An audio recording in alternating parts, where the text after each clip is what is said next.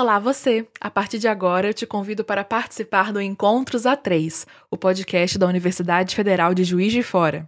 Aqui nós tratamos sobre temas atuais e de interesse público discutidos com pesquisadores convidados. O programa faz parte da produção de jornalismo científico e cultural da revista 3, que agora é digital. Então, a cada episódio, eu, Laís Cerqueira, jornalista, converso com pesquisadores da nossa instituição.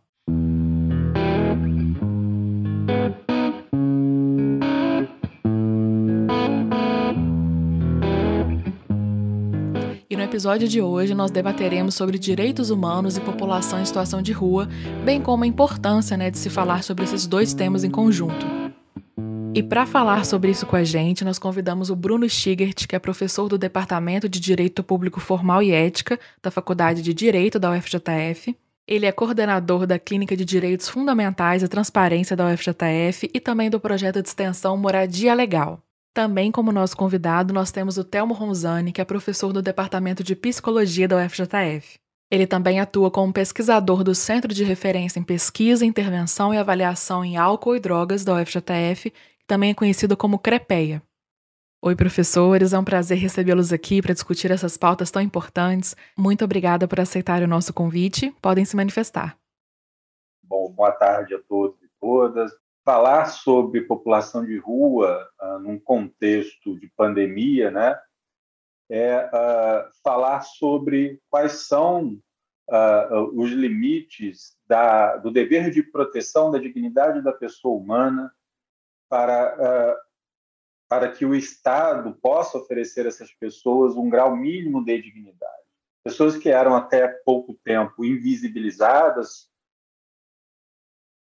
ou, ou colocadas num status de marginalizados dentro uh, das próprias legislações brasileiras, hoje demandam uma atenção especial, uh, uma vez que tanto declarações internacionais de direitos humanos quanto à legislação interna brasileira, seja a recente instrução normativa do Ministério uh, uh, da Secretaria, desculpa, de Direitos Humanos, da Família e da Mulher, seja pelo decreto que já uh, completa hoje, de 2009, né, 12 para 13 anos, é, esses sujeitos são sujeitos de direitos, né?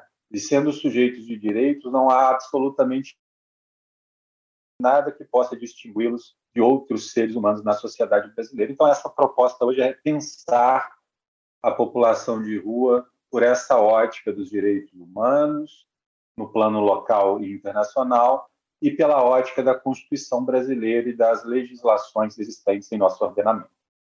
Perfeito, professor. Esse que vocês escutaram é o professor Bruno Stigert e professor Telmo, que também está aqui conosco. Como que você está? Bem-vindo ao episódio. Olá, boa tarde, Laís, boa tarde, professor Bruno, boa tarde, Ara. É um prazer estar aqui mais uma vez com vocês para a gente debater um tema tão importante é, e que tem vários atravessamentos aí que a gente possa, pode discutir e que, final, final, final das contas, a gente vai, acaba discutindo algo que, tem a ver um pouco com a composição da nossa sociedade, né? E, e como essas pessoas que, que vivem em situações de extrema pobreza e vulnerabilidade fazem parte desse sistema mais amplo. Muitas vezes a gente coloca essas pessoas é, é, estrategicamente como pessoas que vivem a parte da sociedade, mas uh, gostemos ou não, é, são pessoas que fazem parte ativamente da sociedade e nós temos que nos haver com essa situação, produzindo e garantindo os direitos dessas pessoas.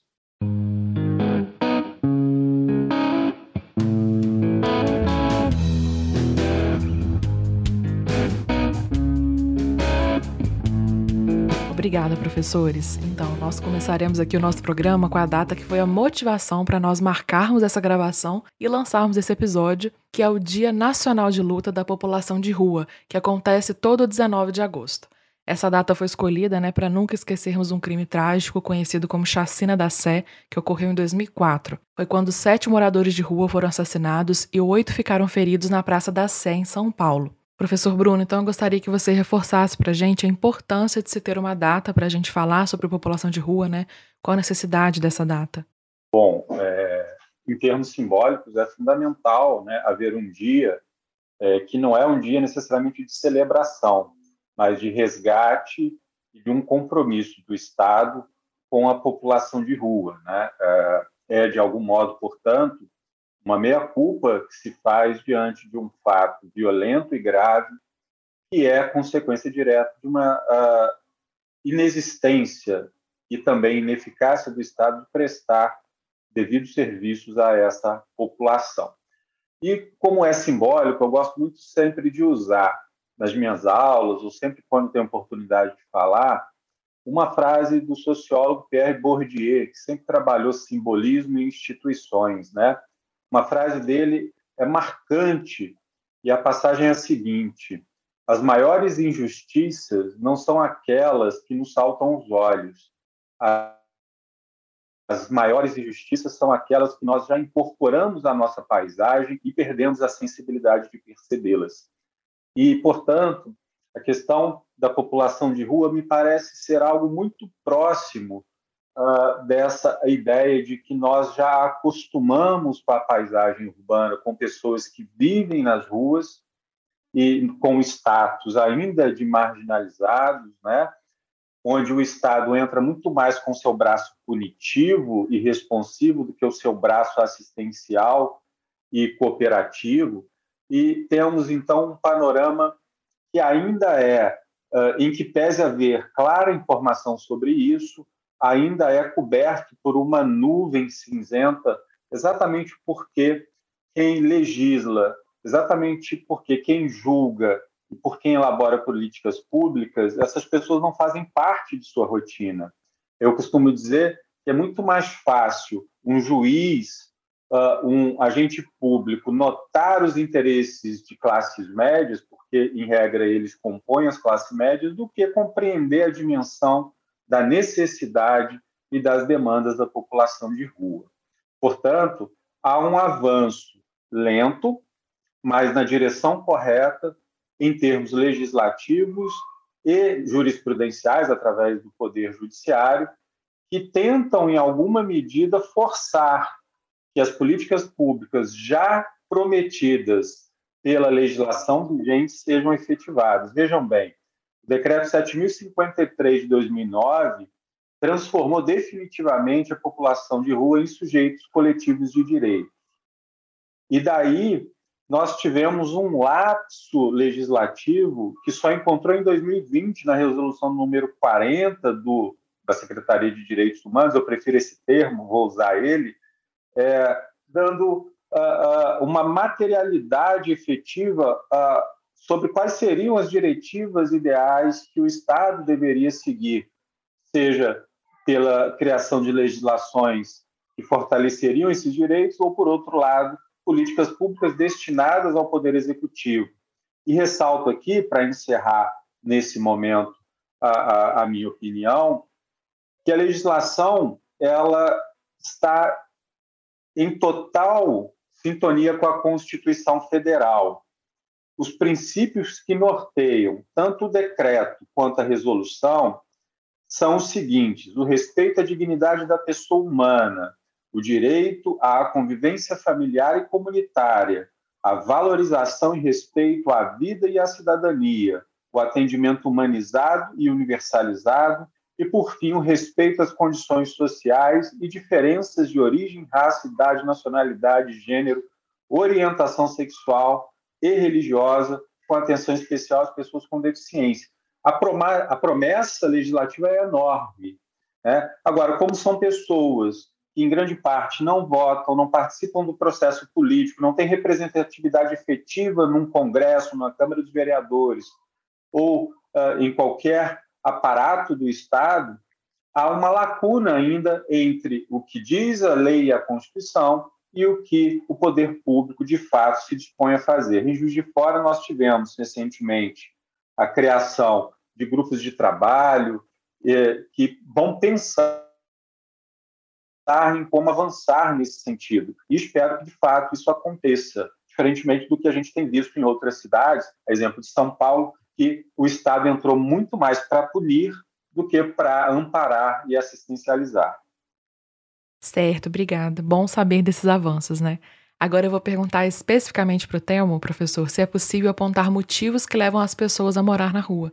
Então, caso você também queira complementar a resposta né, do professor Bruno, pode ficar à vontade. Essa sua pergunta é importante, Laís, porque que vai reportar a vários aspectos que são importantes quando a gente vai uh, discutir sobre essa população. Primeiro, é, é dizer que, que a, a gente ter pessoas em situação de rua é uma expressão máxima de um modelo uh, socioeconômico que nós temos, em especial no Brasil onde historicamente na América Latina somos marcados pela desigualdade social, de uma maneira é, é, complementar e contraditória, ou dialética, melhor dizendo, é, nós temos pequenos grupos de pessoas muito ricas e para essas pessoas muito ricas existirem é, é, é, fundamental que haja essa massa de população pobre e uma pobreza então, é, é, pessoas em situação de pobreza, extrema pobreza, como a gente está dizendo, é uma expressão máxima desse modelo que a gente tem escolhido ainda uh, como, como nação, como, como região, etc., e que uh, uh, o caminho, talvez do ponto de vista mais macrosocial, é a gente procurar alternativas que não seja pela via da, da, do, da manutenção do status quo que a gente tem hoje da, do, da concentração econômica em pequenos grupos, etc. Né? E dizendo isso, é, um outro ponto que é importante dizer é que se trata de uma população muito heterogênea. Não dá para a gente é, considerar que, se, que a pessoa em situação de rua são pessoas em bloco. Apesar de, de a gente ter essa expressão macro-social, de um resultado de um modelo de sociedade, a gente tem diferentes histórias, diferentes percursos, diferentes condições que levam a uma grande heterogeneidade dessas pessoas. Então, a gente não dá para a gente ah, é, colocar como características ou, ou, ou, caracterizar de uma maneira até estereotipada essa população, como é tentado, tentado fazer. O, professor Bruno colocou algumas coisas a, a, a, partir do direito das leis, etc., e, e ah, essa, essa, essa tentativa de homogeneização dessa população é feita muito a partir do que a gente chama de estigma estrutural, né? e que esse estigma estrutural, muitas vezes, ele é interpretado em leis, mais do que leis, em políticas uh, de ação que uh, legitimam ou justificam a partir de um discurso moral e desse estigma estrutural de que, geralmente, são pessoas é, que não se esforçaram o suficiente, é, que, é, que, que são vagabundas, que não gostam de trabalhar, ou é muito comum na nossa área dizer, geralmente as pessoas vão para a rua para se drogar, se perderam por conta das drogas e, várias e, e vários características negativas que simplifica ao máximo e isso acaba justificando é, é, esse grupo e, e legitimando ações de criminalização dessa população. E muitas vezes, infelizmente, a gente tem o próprio professor Bruno da área do direito, que, que tem um trabalho importante nessa área, é, a gente tem um Estado ou é, setores da sociedade que trabalham justamente para legitimar e, e, e, através das leis, é, afastar essas pessoas, fazer limpezas ah, é, é, higienistas dessas pessoas nas ruas, etc., tem uma série de consequências. Então, poderia dizer assim, quais são as causas? A primeira causa, é, como eu disse, é a expressão. A causa é o modelo que a gente tem de sociedade, que para ter ricos é preciso ter pobre. Quanto mais rico, mais pobre a gente tem. Então, o, a, o ideal, então, para solucionar, a, a, a, gente deveria estar trabalhando maior ações de igualdade social, distribuição de renda, etc. Né? Agora, é, o que leva especificamente algumas pessoas para viverem nas ruas são várias condições, que podem ser condições, como eu disse, macroestruturais, mas é, é, condições de vida ou, ou, vivências específicas, que aí vai depender muito da vida de cada um, é, que, que são várias, né? Perfeito. Eu vou aproveitar o gancho que você me deu na sua resposta e emendar no seguinte.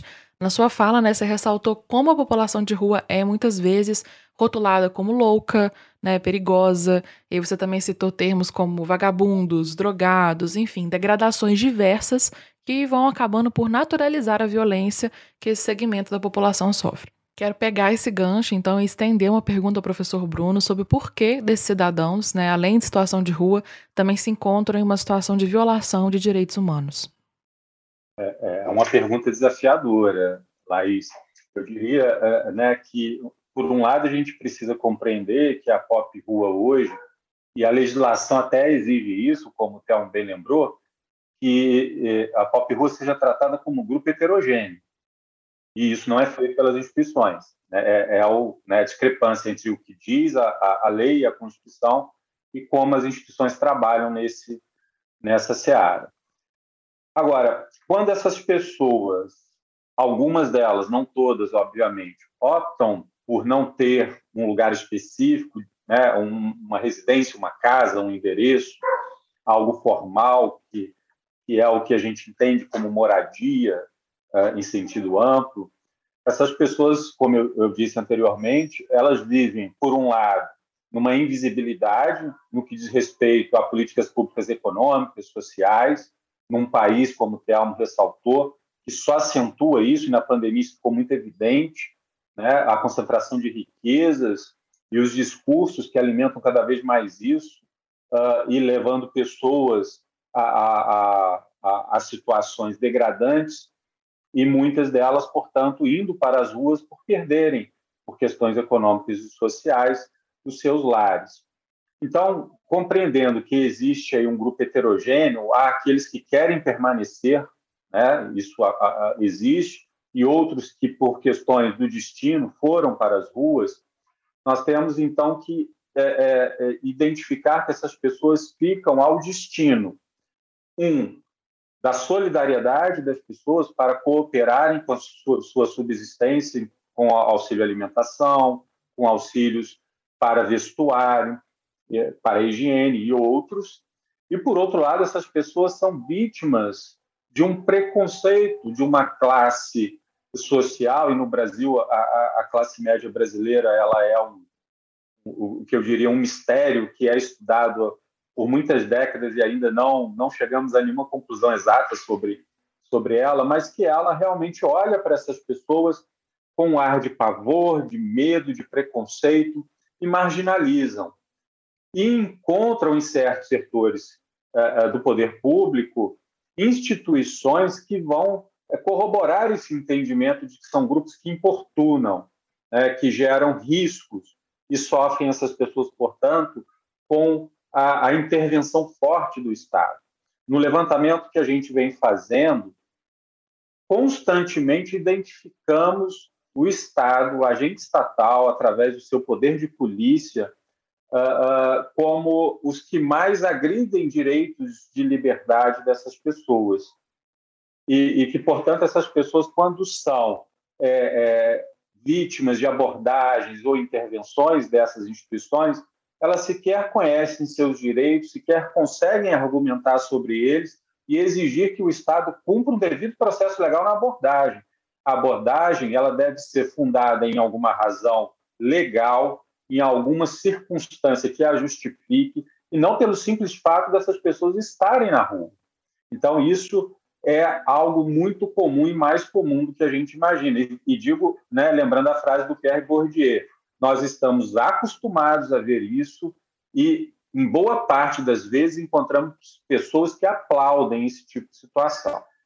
Por outro lado, e a parte final da, dessa resposta, há uma questão que é muito importante nesse tema, que é o acesso à moradia. Né? Uh, e, e, aí, Bruno, mas você me disse agora há pouco que existem pessoas que gostam né, de estar na rua e estão por escolha, não só porque foi fruto de um problema. No, é, no entanto, na Declaração, na Declaração Universal de Direitos uh, Humanos, no Pacto dos Direitos Sociais, Econômicos e Culturais, da Constituição Brasileira e várias outras legislações esparsas no Brasil, a moradia digna ela é estendida a todo e qualquer indivíduo, seja num assentamento digno, seja num albergue digno. E a grande questão que nós enfrentamos nos últimos anos é que o Estado seria isso também é corroborado pelo judiciário, infelizmente. O judiciário muitas vezes obriga o poder público a ofertar espaço para essas pessoas e o Estado entende que, por serem pessoas que já moram na rua, que estão jogadas ao destino, são os despossuídos né, da sociologia, ofertam essas pessoas lugares insalubres, sujos, ruins, né, onde sequer elas conseguem dormir, tomar um banho digno. E então, juntando essas duas perspectivas, o lado da não compreensão da população de rua e do que bem lembrou o Telmo, de sua característica heterogênea. Por outro lado, a moradia é algo que tem que ser oferecida a todo indivíduo. No Brasil, o artigo 6 prevê a moradia como direito fundamental social. É uma das poucas constituições no mundo que garante às pessoas acesso. E a moradia digna no Brasil, eu me lembro como era criança, Laís, me, me permita fazer essa, essa metáfora, é, eu fui ensinado quando criança, quando batessem na porta da minha casa pedindo alimento, eu deveria entregar o pão velho que estava para trás para aquela pessoa se alimentar. É, e isso ficou muito marcado na minha vida, que só adulto pude perceber o quanto somos educados para entregar restos às pessoas que nada possuem. Então eu percebo que, a, embora a lei né, diga uma coisa, a nossa pedagogia social, as nossas estruturas e a nossa visão equivocada de distribuição de riquezas e de direitos leva a esse descalabro com relação à população de rua, que precisa ser consertado de várias formas. Professor, muito bom, né? Você até adiantou uma pergunta que eu ia te fazer. Então, sua resposta foi super completa nesse sentido. Porque quando você falou, né, optar, né? Eu pensei aqui, fiz uma anotação mental, né? Eu vou perguntar para ele sobre a conotação dessa palavra. Mas acabou que você mesmo completou isso. Muito obrigada. E também, então, já vou pegar o gancho da invisibilidade que você falou na sua resposta. Essa invisibilidade, ela é tamanha que não há uma inclusão da população em situação de rua no censo do Instituto Brasileiro de Geografia e Estatística, o IBGE. Nós sabemos também né, que o IBGE nos últimos meses também tem sofrido corte de verbas, ataques, enfim, mas isso é uma coisa que precede até mesmo isso. A quase inexistência de dados oficiais acaba dificultando a criação e a implementação de políticas públicas, como os senhores citaram, que acaba contribuindo para a permanência na invisibilidade e ao pouco acesso aos serviços e direitos básicos. E aí, professor Telmo, né, de tão invisíveis, também pouco se discute um aspecto muito importante em relação a essas pessoas, que é a saúde mental e psicológica como que a falta desse acesso à dignidade, à moradia, aos direitos previstos, né, como o professor Bruno falou, além do próprio respeito, afeta essa população? Vou aproveitar a, a, citação do professor Bruno Bourdieu e um pouco você falando sobre a invisibilidade dessa população, né, para a gente é, um pouco desnaturalizar é, essa ideia de que eles são invisíveis. Na verdade, eles são negligenciados e conscientemente, muitas vezes, né, porque uma vez que você pensa que são populações invisíveis, que eles estão ali de uma maneira muito pacífica e tudo acontecendo como tudo deveria ser. Na verdade, esse era o grande, o grande desejo de parte de alguma população, né? E, e, o melhor fosse que não os visse de fato, e, e, e a gente vê, uh, eles tanto não são invisíveis, que vira e mexe a gente vê ações, principalmente da segurança pública, né, ações policiais, de, de limpeza. A gente pode próprio pegar o exemplo lá da Cracolândia de São Paulo, que invariavelmente a gente tem muito mais, ou atualmente, ação da Polícia Militar lançando é, é, bala de borracha, gás lacrimogêneo, etc., para dispersar as populações, para eles não aparecerem ali. Então, é, é uma população que está ali o tempo inteiro, só que é uma, é uma, são são invisíveis, na verdade, são pessoas que incomodam e, isso e a solução disso muitas vezes, ah, e aí um pouco na direção que você perguntou sobre o aspecto mais psicológico, né? E mais relacionando um pouco o psicossocial com importante, é, essa essa essa essa suposta invisibilização, é, ela, ela, é montada muito mais por é, também por uma por uma por uma produção de uma percepção social e de uma, de uma crença geral é, de que essas pessoas são subhumanas. Então, é quase colocado um status nessas pessoas, que essas pessoas não são seres humanos.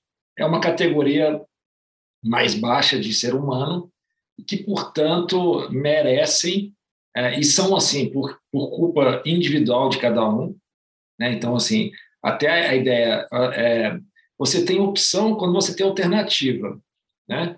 Tem esse, esse aspecto também. Algumas pessoas não, não, tem, não tiveram alternativa. Então, a partir do momento em que você tem um, um Estado que cria políticas sociais que garantem os direitos básicos, como o Bruno colocou, de moradia, emprego, renda e alimentação, a gente poderia até talvez falar uma questão de, de, um, de uma opção, mas quando você isso é cerceado dessa parte da população e é colocada a culpa inteira dessas, em cima dessas pessoas, e muitas vezes a psicologia serve a isso. Até chamar atenção para a minha área e para os muitos colegas que psicologizam essa situação. Então, é, é, já vi muitas uh, pessoas discutindo que essas pessoas estão lá porque têm transtorno mental e, principalmente, é, estão é, lá porque optaram pelo mundo das drogas. Aí teve a grande discussão da, da, epidemia do crack, e aí os, funcionou por muitos anos, isso talvez isso tenha saído um pouco da agenda política, mas funcionou por muitos anos e antes o tema crack era um dos tópicos mais discutidos, eu era o tempo inteiro chamado para falar disso na mídia, em vários lugares, para justificar olha o que o crack está fazendo com a sociedade, olha como o crack está gerando pessoas em situação de rua, o crack gerou a Cracolândia. Isso já existia antes, a Cracolândia já tá, as pessoas em situação de que estavam e usavam outras substâncias e, e, na, e naquele momento começaram a utilizar o crack. O crack é uma maneira de sobrevivência de muitos ali naquela situação. Então, isso vai gerando uma, uma, uma percepção e um preconceito, um estigma sobre essas pessoas, que psicologiza a situação. Então, são todas as pessoas estão são fracas, são não merecedoras, então elas merecem uma ação do Estado, seja para resolver isso, que seja tirá-la da visibilidade da maioria da população, com a grande aprovação da opinião pública, né? É, diga de passagem, infelizmente. É, e isso ah, tem um efeito, por outro lado, tem um efeito do ponto de vista subjetivo muito forte, porque muitas dessas pessoas acabam incorporando essas, essa, recente em, em pessoas em situação de rua, que foi um uh, mestrado da, da, da Kissila Mendes, hoje faz doutorado com, com, a gente, e que a gente entrevistou pessoas em situação de rua de, de, de de Fora, e que muitas uh, se uh, concordavam com isso. Eu estou aqui porque eu, eu tenho um problema de caráter, eu não me, não me esforcei o suficiente, uh, então eu, eu mereço estar na situação, passar fome, e eu acho errado me ajudar, porque eu que tenho que me ajudar por mim mesmo, eu tenho que vencer na vida, etc. E passa por um outro aspecto que é baseado um pouco na, na, capitalismo econômico, que você é cidadão a partir do momento que você tem acesso ao consumo. É, hoje é, se discute muito mais, e o Bruno tem muito mais condição de, de falar do que eu, a gente tem muito mais a, a, a ideia de direito do consumidor do que direito humano. Se você consome, você tem direito. Se você não é um consumidor, você não tem direito também. Então, essas pessoas que têm acesso ao consumo mínimo é, são menos cidadãos ainda nesse modelo que a gente tem, meritocrático, individualista. Isso vai gerando um impacto muito forte é, na, nessas pessoas que vem além dessa aceitação, essa, essa incorporação de estereótipos, também gera uma sensação de vergonha é, muito forte, é, a sensação de ansiedade, e, e, eles têm ah, ah, perigos concretos e, e, diretos no dia a dia deles. Para dormir à noite, para eles, é todo dia um dia que, como vai ser essa noite, seja pela fome, pelo frio ou pela violência que acontece nessa população muito, muito comum. É, e aí o, o, dia de hoje foi por, por um evento uh, específico, não foi à toa. E isso é histórico, isso, é, isso também é resultado de um processo histórico de uma abolição mal feita ou não feita por muitos, é, de uma grande massa de população negra que foi simplesmente abandonada pelo poder público do Estado e que já e como reação direta a ação principal foi pela, pela pelo direito penal pela criminalização. De, diga de passagem já tinha primeiro entrando na área do Bruno mas é, é, estava discutindo hoje de manhã sobre isso. Uma das primeiras a, primeira direito penal que a gente teve tinha um capítulo sobre os ébrios vagabundos e os capoeiras. Quem eram eles? Que, é, que eram eles eram presos punidos porque era proibido aglomerar porque a ideia é que essas pessoas ficavam vagabundeando nas ruas usando, consumindo algum entorpecente e jogando capoeira ou, ou, ou, ou batendo samba. O que isso quer dizer? Está claramente direcionado para uma população específica, né? que ainda assim as nossas políticas públicas é, estão direcionadas justamente, ainda continua punindo, criminalizando é, uma, um, uma herança maldita que nós temos, que é nossa herança escravocrata, que se mantém e é muito forte nessa população em situação de rua. Então, isso vai gerando um sofrimento mental muito forte que a gente tem que tomar cuidado para não gerado pra, é, na, condição de vida dessas pessoas tem a ver com a condição de vida delas, e não por uma falha interior, uh, por um transtorno que levaram a, viver essas ruas. Uma relação direta de ligação entre a, as condições, o contexto social né, que elas vivem, com a reação que essas pessoas têm frente a essas, esses sofrimentos e essas ameaças subjetivas e, e objetivas que a gente tem diariamente. Então, é, é importante a gente dar uma chacoalhada nisso tudo, porque é, é, a manutenção dessa ideia muito geral, geral e genérica gera uma, uma cristalização da ação dessa, em, em, relação a essas pessoas. Né? Sim, professor, quero até direcionar uma pergunta para vocês dois, porque você citou essa questão né, de ser normalizada essa violência contra a população de rua. E muitas vezes né, o reforço dessa mentalidade de que, por estarem naquela situação, essas pessoas, entre muitas aspas, não mereceriam ajuda, pelo contrário, mereceriam passar por sofrimentos para, novamente, com muitas aspas, aprender ou a se motivar a sair daquela situação. É, isso foi ilustrado por uma situação recente imagino que vocês tenham visto, motivada por conta da fala de uma parlamentar brasileira. Eu nem vou citar o nome, né, justamente para não dar ibope, como dizem por aí, porque também há essa discussão, né, sobre como o levantamento de assuntos sensíveis, como esse, por exemplo, não também seria uma espécie de combustível para mediatizar o nome de alguém, fazer circular na mídia, etc. Então, enfim, basta saber que nenhuma parlamentar brasileira criticou o padre Júlio Lancelotti que é conhecido por realizar ações de amparo e atendimento à população de rua presente lá na Cracolândia, em São Paulo. A fala da parlamentar né, foi uma espécie de crítica, dizendo que esse amparo, essa ajuda, exemplificada na figura do Lancelotti, ajudaria a manter essas pessoas na situação de rua. Então, ajudar essas pessoas em condição de desemprego, pobreza, vício, né, segundo essa crítica, seria uma forma de perpetuar um ciclo, seria nocivo para elas mesmas, porque ajudaria, novamente entre aspas, né, a mantê-las nessa condição. Então, o que falar sobre essa mentalidade, né, esse mito aí perpetuado nessa crítica? A gente pode chamar isso de mito? Outra pergunta excelente, né? É, primeiro, quanto à questão da, da normalização, é, insisto na, no que eu falei anteriormente, né?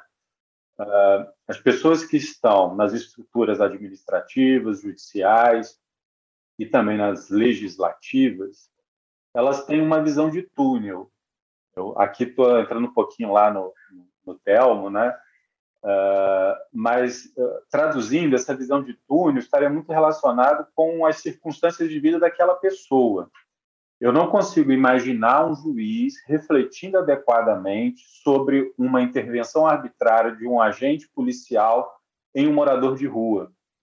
Porque esse juiz está distante dessa realidade, provavelmente ele vê essas pessoas como pessoas que importunam a sua rotina, o agente policial menos ainda. Então, nós temos, dentro das estruturas do Estado, pessoas que carecem de alteridade e de empatia ao mesmo tempo, é, de tentar se colocar no lugar do outro e mais junto com ele o sofrimento pelo qual ele passa. Então há uma distância muito grande. E eu acho, como eu disse, volto a, a dizer, potencializado por uma visão é, é, que eu acho de ausência de maturidade da classe média brasileira. Mas esse é outro assunto, vou deixar mais geral. Agora, um segundo ponto. É, esse fato né, do, do, do, padre Ancelotti e uma crítica de uma pessoa de, de de clara manifestação cristã, ela inclusive diz isso uh, uh, na sua crítica, no sentido de que haveria tantas outras pessoas precisando, tanto ou mais, e que direcionar para essas pessoas seriam mantê-las onde elas estão. É, eu, eu não sou um dos melhores exemplos uh, no que diz respeito a alguém é, que segue uma religião. No entanto, é, acho que os próprios ensinamentos de Jesus Cristo, no sentido de amar aos outros como eu os amei, e, e até mesmo quando crucificado, não ter nenhum sentimento de vingança, não sentir raiva por quem o julgou e condenou sem um direito de resposta, nos remete a uma ideia cristã né, de cuidado, nos remete a uma ideia de cristã muito mais ligada a, a, a encíclicas como Rero Novaro, Patim Terres, figuras como Leão XIII, que vem na própria igreja uma estrutura de amparo, auxílio às pessoas carentes, necessitadas, independentemente do que levaram elas àquela situação.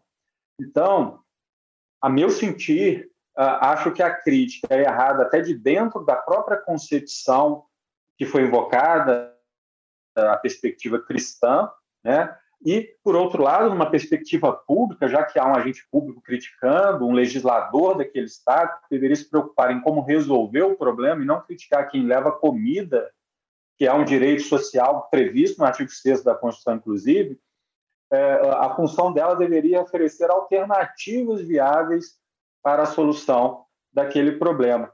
Portanto, infelizmente, é, as pessoas, sobretudo com características políticas mais conservadoras, se veem muito distantes, infelizmente, dessas pessoas. Oferecem a elas a lei e a ordem do Estado, mas esquece que a Constituição brasileira, no seu artigo 3 prometeu uma sociedade justa, livre e solidária.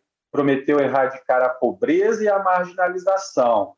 E vedou qualquer tipo de discriminação, independentemente de origem, classe, sexo, cor uh, ou posição social. Portanto, uh, ela se contradiz mediante a própria função que pratica como legisladora e advogada, que é a pessoa, é, ao criticar alguém que, por amor ao próximo, movido pela solidariedade, que é uma das a fraternidade, né? não a solidariedade, mas a fraternidade, que é uma das bases da igreja a qual ele segue, deveria aplaudi-lo e não criticá-lo. Então, sobre essa pergunta, eu vou talvez ser bem mais direto e, e, e menos uh, aprofundado que o Bruno nessa resposta, e vou fazer uma leitura mais uh, política eleitoreira dessa pessoa que fez essa, essa, essa declaração. Assim, acho que você mais direto no ponto, porque uh, me, me pareceu claramente, assim, a, apesar dessa pessoa é, ter uma, uma, formação na área do direito, é, ser jurista, professor de direito lá da faculdade da USP, das mais tradicionais do Brasil, prova e o professor e, e o padre Júlio Lancelotti ser um padre que está no dia a dia e como ela ela ela, ela desrespeitou toda uma história longa do, do padre Júlio Lancelotti, isso me cada vez me convence que uh, conhecimento e sabedoria às vezes não andam juntos, né? É, e, e nesse sentido também, uh, eu acho que ali a gente tem muito atual, no contexto atual de redes sociais, etc.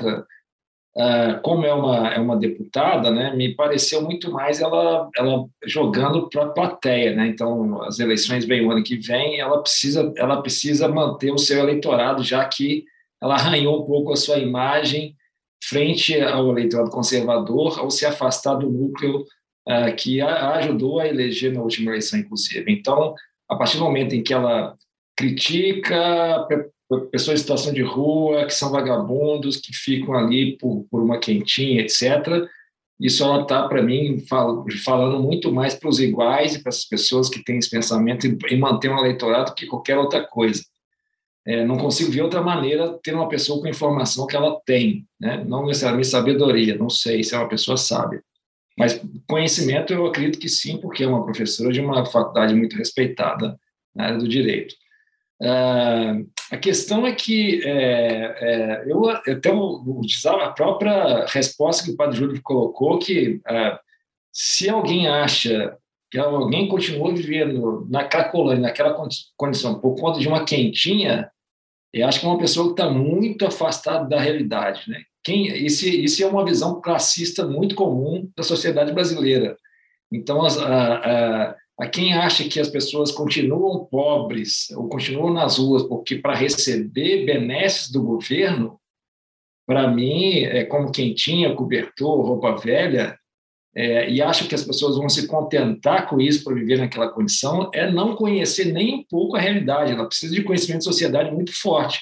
E eu fico muito triste que é uma deputada é, tendo essa visão. Mas, de novo, acredito que seja muito mais algo para jogar para a torcida dela para manter voto. Não vejo outra, outra possibilidade aí. Talvez tenha, não, eu, eu desconheço. Professor, aí também você citou as drogas, né? ambos né, citaram a questão das drogas em relação à população de rua, e você, sabendo seu trabalho também no CREPE, eu queria perguntar para você é, como o aspecto das drogas né, se apresenta na vida dessas pessoas. O que, que você pode pontuar a respeito disso para gente? O primeiro é que é, as pessoas em situação de rua usam drogas tanto quanto nós usamos, a sociedade em geral. É, somos todos usuários de alguma substância psicoativa em algum momento da nossa vida ou cotidianamente, e essas pessoas não são diferentes de nós nesse aspecto. Então, o que talvez ah, mude para algumas pessoas que consomem é o contexto e a função que, que essas substâncias é, têm na vida dessas, dessas pessoas, o que é um aspecto muito importante quando a gente vai abordar o consumo de drogas em pessoas em situação de rua. É, o que a gente sabe dos relatos de várias pesquisas mostrando que uh, o, o, consumo de substâncias psicoativas, várias delas, é, é, muito mais uma ferramenta de sobrevivência do que necessariamente uh, um uso por uma falha moral, etc. Então, a gente sabe que uh, substâncias, algumas, várias delas, ajudam a, a enfrentar fome, ajudam a enfrentar frio, é, ajudam a ficar acordados, porque se dormir uh, pode acontecer alguma coisa com elas. São relatos que a gente tem de estudos etnográficos mostrando isso, né? É, e, e, e, muitas vezes é a única fonte de prazer que elas têm na vida. Então, a partir do momento, e por isso essa abordagem é muito importante, é, você co colocar assim, vamos tirar as drogas da população de rua é, é algo que não, não é tão simples assim. É, é, aí eu trago até um, uma, uma experiência que foi muito exitosa, mas infelizmente foi jogada por, por terra é, recentemente, que foi o, o programa Braços Abertos da Prefeitura de São Paulo, que funcionou durante algum tempo, que justamente se trabalhava a partir da, da estratégia de redução de danos, que dava alternativas de emprego, renda, lazer, educação para as pessoas que viviam na região da Cracolândia, e isso a gente tem resultados mostrando o quanto que as pessoas começaram a entender que existem outras possibilidades ou eram ofertadas para outras possibilidades de se relacionar no mundo para além da fonte da droga especificamente. Então a gente tem que entender contextualmente também esse consumo. Nem todas as pessoas usam, é, mas geralmente esse consumo de álcool, também tabaco e outras entendendo álcool também como uma, uma, uma substância, uma droga, isso tem essa função também de sobrevivência dessas pessoas para aquelas que consomem.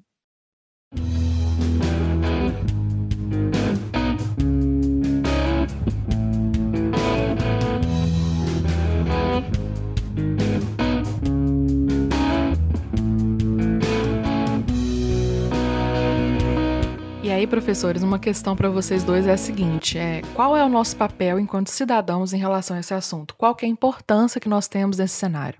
Eu me lembro de certa vez ter ouvido, e agora me culpo por não lembrar o nome, mas sei que o Veríssimo no Brasil, Marta Medeiros, replicaram essa fala num discurso na ONU, uh, cujo uma frase me marcou muito, né? O contrário do amor não é o ódio é a indiferença.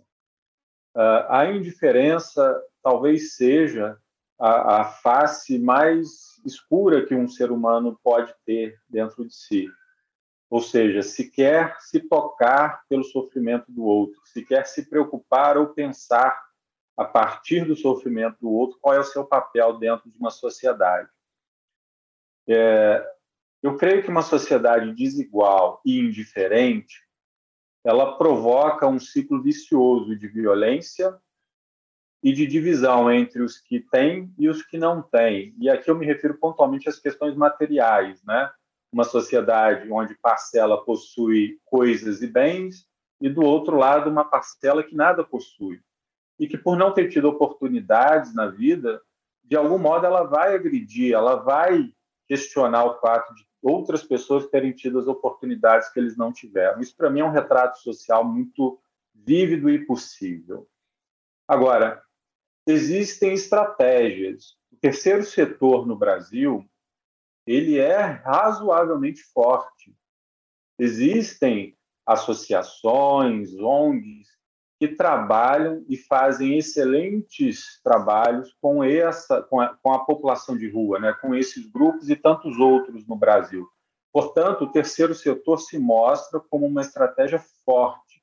Ela amplia a noção de solidariedade social, direcionando seus esforços aos grupos vulneráveis. E a população de rua, obviamente, é um grupo vulnerável, porque dentro dela você tem não só pessoas sem teto, você tem mulheres, você tem crianças, você tem pessoas de orientação sexual diversas. Desse modo, portanto, há uma necessidade de considerável esforço direcionado a essas pessoas. E o terceiro setor é um caminho interessante. É mais ou menos o que disse o Thelmo, no sentido da filantropia. Agora, nós, nos últimos tempos, identificamos que as universidades são superpotentes em oferecer projetos e, recentemente, o nosso projeto denominado Encontro reuniu diversas unidades da Universidade Federal de Juiz de Fora que, através de um aplicativo, oferecerão uma série de alternativas e facilidades para que as pessoas interessadas em ajudar possam ter acesso à população de rua. E aqui eu identifico um ponto que esse projeto foi muito feliz em encurtar: o distanciamento. Essa face do medo, né, do eu e do dele, dos outros, faz com que nós não nos aproximemos da população de rua. E esse rótulo replicado e multiplicado ao longo dos anos não permite que as pessoas possam efetivamente ajudar. E aí eu vejo as universidades fazendo um papel muito bonito no Brasil e especialmente em Juiz de Fora. Assim sendo, penso que a, a, a gente precisa reeducar as gerações presentes e passadas, pensando num futuro diferente, a partir de uma compreensão que a, a pobreza, o, o, a indiferença e a, a desgraça do outro é a desgraça e é a derrota de toda a sociedade, e não só daqueles que estão largados ao destino. É, é assim, eu não, eu não tenho uma resposta muito pronta, muito certa, mas eu acho que, é, como cidadãos, eu acho que a gente tem que justamente como o Bruno bem colocou, a gente tem que estranhar, não, não aceitar, não achar que isso é natural, desnaturalizar essa situação é, e fazer algumas coisas. E aí, é, muitas vezes a filantropia é criticada, mas para pessoas nessa situação, a filantropia às vezes é a única coisa que elas têm. Obviamente, então, se você puder ajudar uma pessoa, em, em especial nos últimos tempos, a gente vê cada vez mais pessoas vivendo nas ruas, ah, com a Covid, antes da Covid, a gente já viu um, um dados mostrando a pauperização da, da sociedade brasileira. É, essas pessoas precisam de ajudas imediatas. Por mais que tenha, ah, você vai ajudar, não vai mudar. Óbvio, você não vai mudar a estrutura social, mas ajudando essas pessoas imediatamente já é alguma coisa e começar a pensar criticamente nesse sentido de, de tentar também agir como um, um, um agente social na mudança concreta da vida das, pessoas, mas também do nosso modelo de sociedade. Acho que isso é fundamental, se a gente quiser, de fato, alterar essa estrutura aí.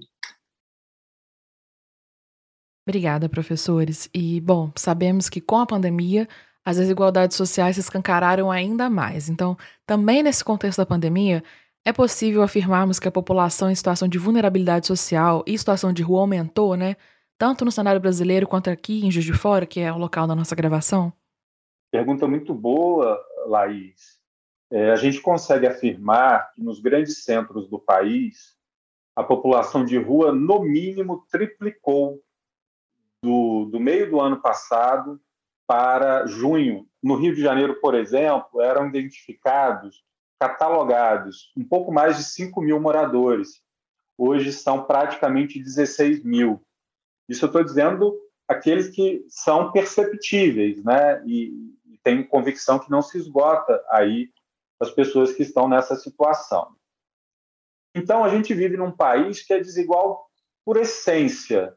Né? É um país que, ao tentar conciliar liberdades econômicas com direitos sociais, ele visivelmente beneficiou uma parcela da sociedade que eu costumo dizer que, quando começou a corrida da vida, já estava 100 metros à frente de todo o resto.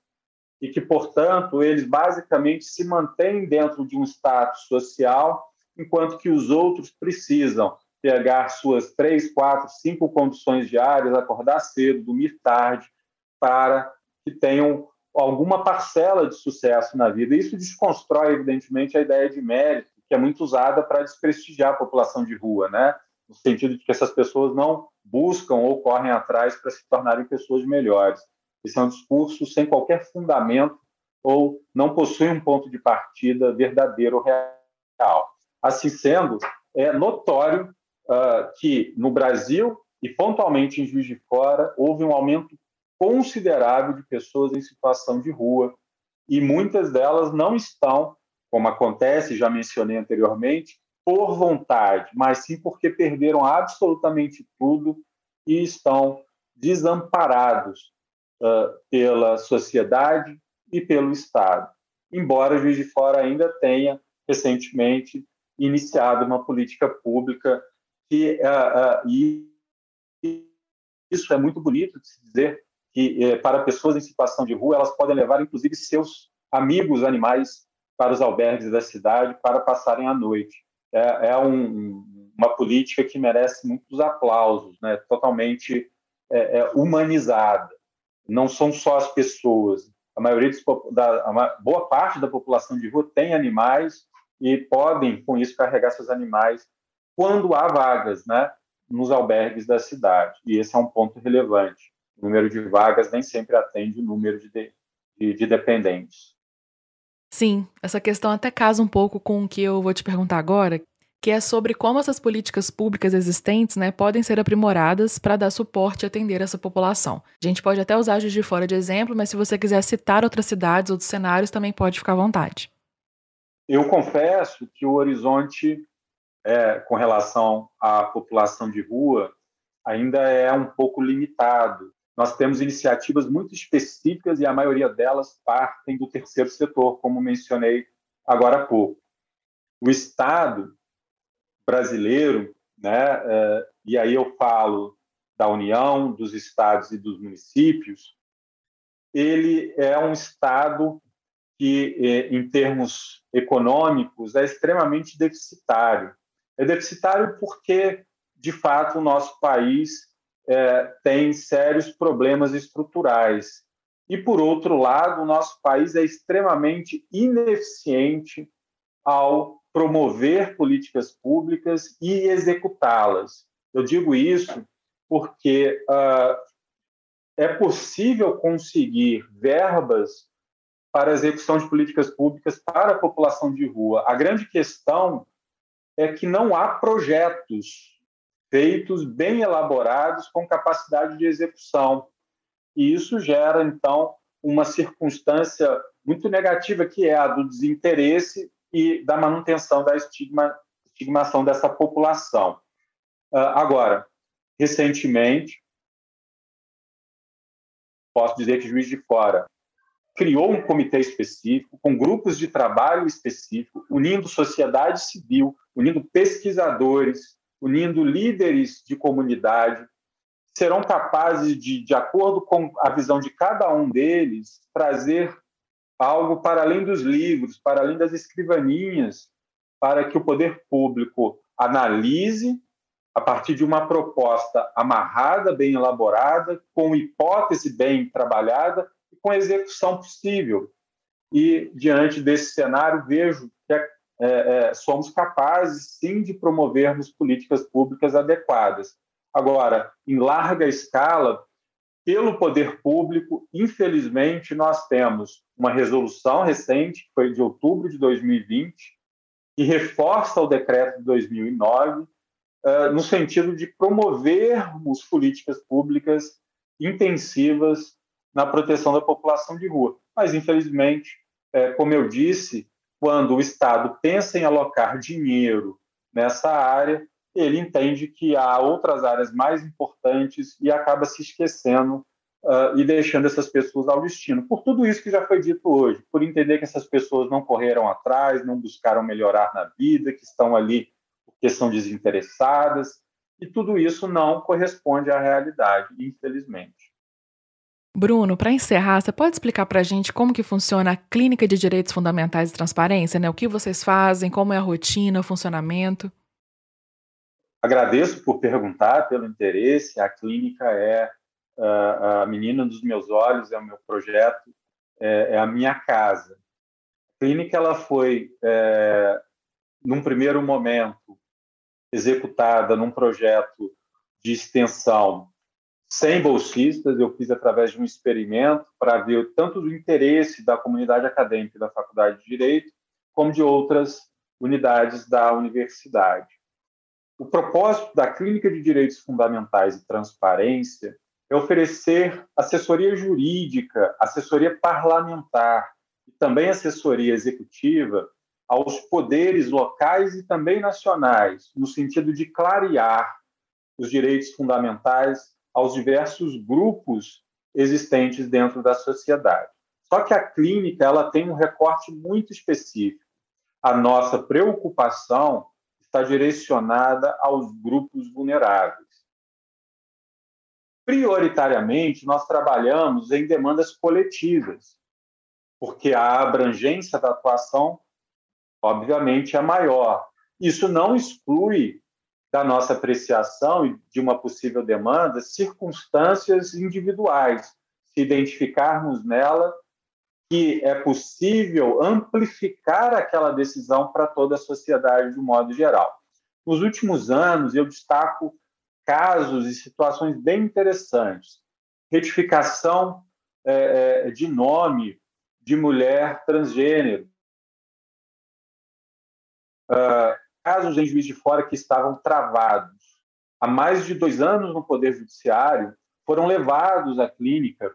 E nós, a partir de uma avaliação quantitativa e qualitativa desses casos, fomos às varas de família na cidade que estavam responsáveis por esses casos e exigimos o cumprimento da, da, da resolução do Conselho Nacional de Justiça e da própria Constituição porque essas pessoas já eram chamadas por nomes que elas não se identificavam.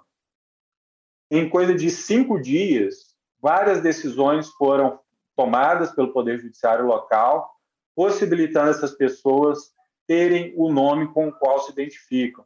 Foi um caso muito marcante, muito gratificante e foi um dos primeiros. Nós tivemos também casos, é, estamos trabalhando nisso, que é uma circunstância muito delicada, uh, que versam sobre a possibilidade de famílias que possuem crianças com síndrome de Down ou alguma comorbidade associada, como autismo também, é, possam fazer uso do óleo de cannabis, produzindo esse óleo artesanalmente, extraindo residencialmente e, mediante a prescrição do profissional competente, levando, portanto, as crianças a um tratamento. É, e o que mais me chamou a atenção nesses casos, e isso foi muito, muito, muito legal, é que eu recebi essas crianças no auge das crises, porque elas tomavam um medicamento convencional, né?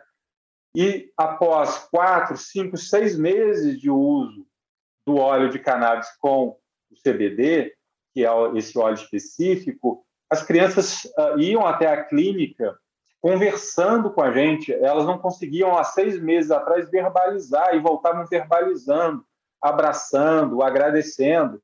E para criança autista, por exemplo, é algo muito difícil, né? Essa exposição das emoções. E uh, isso foi muito gratificante, foi muito especial. Nós também já participamos de várias sessões do legislativo local, onde questões relevantes envolviam Estado e religião, que envolviam direitos sociais determinadas, é, é, determinados grupos, demos pareceres, fizemos atos de resistência contra políticas que tentavam retirar direitos de grupos vulneráveis. E a, a, a nossa atuação mais recente, que tem sido lindo, tive uma reunião longa ontem é, é, com a, a, OEA, né, a Organização dos Estados Americanos, e o seu braço, que é a Comissão Interamericana de Direitos Humanos, nós estamos elaborando um relatório a pedido deles, com uma rede de clínicas no Brasil, são cinco clínicas, o ERG, o UF, é, o FMG e o FRJ, e nós, é, onde ofereceremos um relatório sobre a situação dos direitos humanos de crianças e adolescentes no Brasil.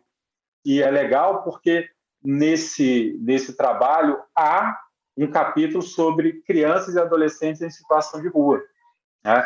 E, portanto, a, a, a, esse bate-papo de hoje tem muito a ver também com o que nós estamos fazendo hoje em âmbito internacional. E espero que assim a gente continue levando o nome da Universidade de Juiz de Fora, não só para o Brasil, mas para o mundo também. Muito bom saber disso, né? Obrigado por compartilhar com a gente, isso é muito valioso. E também faz parte do espírito do programa, né, que é tornar acessível para as pessoas o que é feito dentro da universidade, como isso dialoga com a sociedade, né?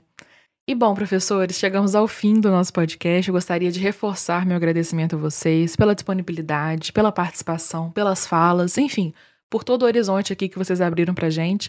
Podem ficar à vontade para fazer as falas finais de vocês. Então, eu queria mais uma vez agradecer o convite, a participação. Foi um prazer conversar aqui com o Bruno, com você. Mais uma vez, a Revista 3 por essa oportunidade, parabenizá-lo pelo projeto. É, a gente está continua à disposição lá no, no CREPE, o Departamento de Psicologia. A gente está num projeto em parceria com o Bruno, que é o projeto Encontros, também um de extensão, junto à Proreitoria de Extensão, que a gente tem feito um, um trabalho bastante inovador e interdisciplinar de vários setores da universidade a gente tá, tem tentado avançar nesse, nesse ponto na FJF, e, em especial respondendo ao nosso papel social do FJF e da Universidade Pública Brasileira uh, para tentar é, colaborar com as questões sociais de Juiz de Fora e do Brasil. Então, fico muito satisfeito e, e muito agradecido pela oportunidade. Laís, Yara, é, eu super agradeço a oportunidade de compartilhar algumas ideias algumas reflexões sobre um tema tão delicado que é a população de rua e seus direitos humanos. É certo de que estou longe de poder oferecer algo ótimo né, sobre o tema, mas o coração e, e a vontade é imensa de poder contribuir. E a Clínica de Direitos Fundamentais, que estou aqui representando, né, a Faculdade de Direito e a Clínica, estamos de portas abertas para ajudarmos nessa luta né, por uma sociedade mais justa, mais solidária. Né? Esse tema demanda uma solidariedade considerável e que possamos né, retirar dessas pessoas o estigma de que elas são invisíveis ou que são diferentes de nós. O mesmo sangue e a mesma carne que sangra no corpo deles é a que sangra em nosso corpo. E os direitos humanos que são violados dessas pessoas também são nossos direitos. Então, Fico muito feliz de poder contribuir, ter o Telmo conosco, já é um parceiro no projeto Encontro, que é, auxilia a população de rua da cidade de Juiz de Fora, e me coloco à disposição, sempre que precisarem, para conversarmos sobre uh, direitos humanos, sobre literatura, sobre o que for interessante para a universidade, para a comunidade universitária e para toda a sociedade de Juiz de Fora. Muito obrigada, muito obrigada, gente. Fico feliz é, com a participação de vocês aqui. Quero reforçar o agradecimento não só aos professores, mas também a Yara, nossa produtora, que fez todo o corre pra gente estar aqui hoje, também acompanhou nossa gravação. E obrigada também a você, ouvinte, por nos acompanhar nesse encontro. O Encontros A3 vai sempre contar com pesquisadores do FJF para conversar sobre temas de interesse público, lembrando que esse também é um papel da universidade democratizar o acesso à ciência e ao conhecimento produzido aqui. Se você conhece alguém que se interessa por esse tema, indica esse podcast, por favor. Os seus comentários, impressões, sugestões também são bem-vindos. Converse com a gente pelas redes sociais oficiais da FJF, estão aqui nesse post na descrição também. Esse podcast é vinculado à revista 3 da UFJF de jornalismo científico e cultural. Você pode acessar todo o nosso conteúdo que vai além do texto no site revista a3.ufjf.br. Lembrando também que pelo portal oficial do FJF, que é o fjf.br, bem como também o site de notícias né, da universidade, também vai estar aqui na descrição do episódio, são postadas matérias de divulgação científica. Então fica de olho no portal, fica de olho nas redes oficiais da FJF, tem muita divulgação científica aí para você acompanhar. Por hoje ficamos por aqui, um abraço e até breve.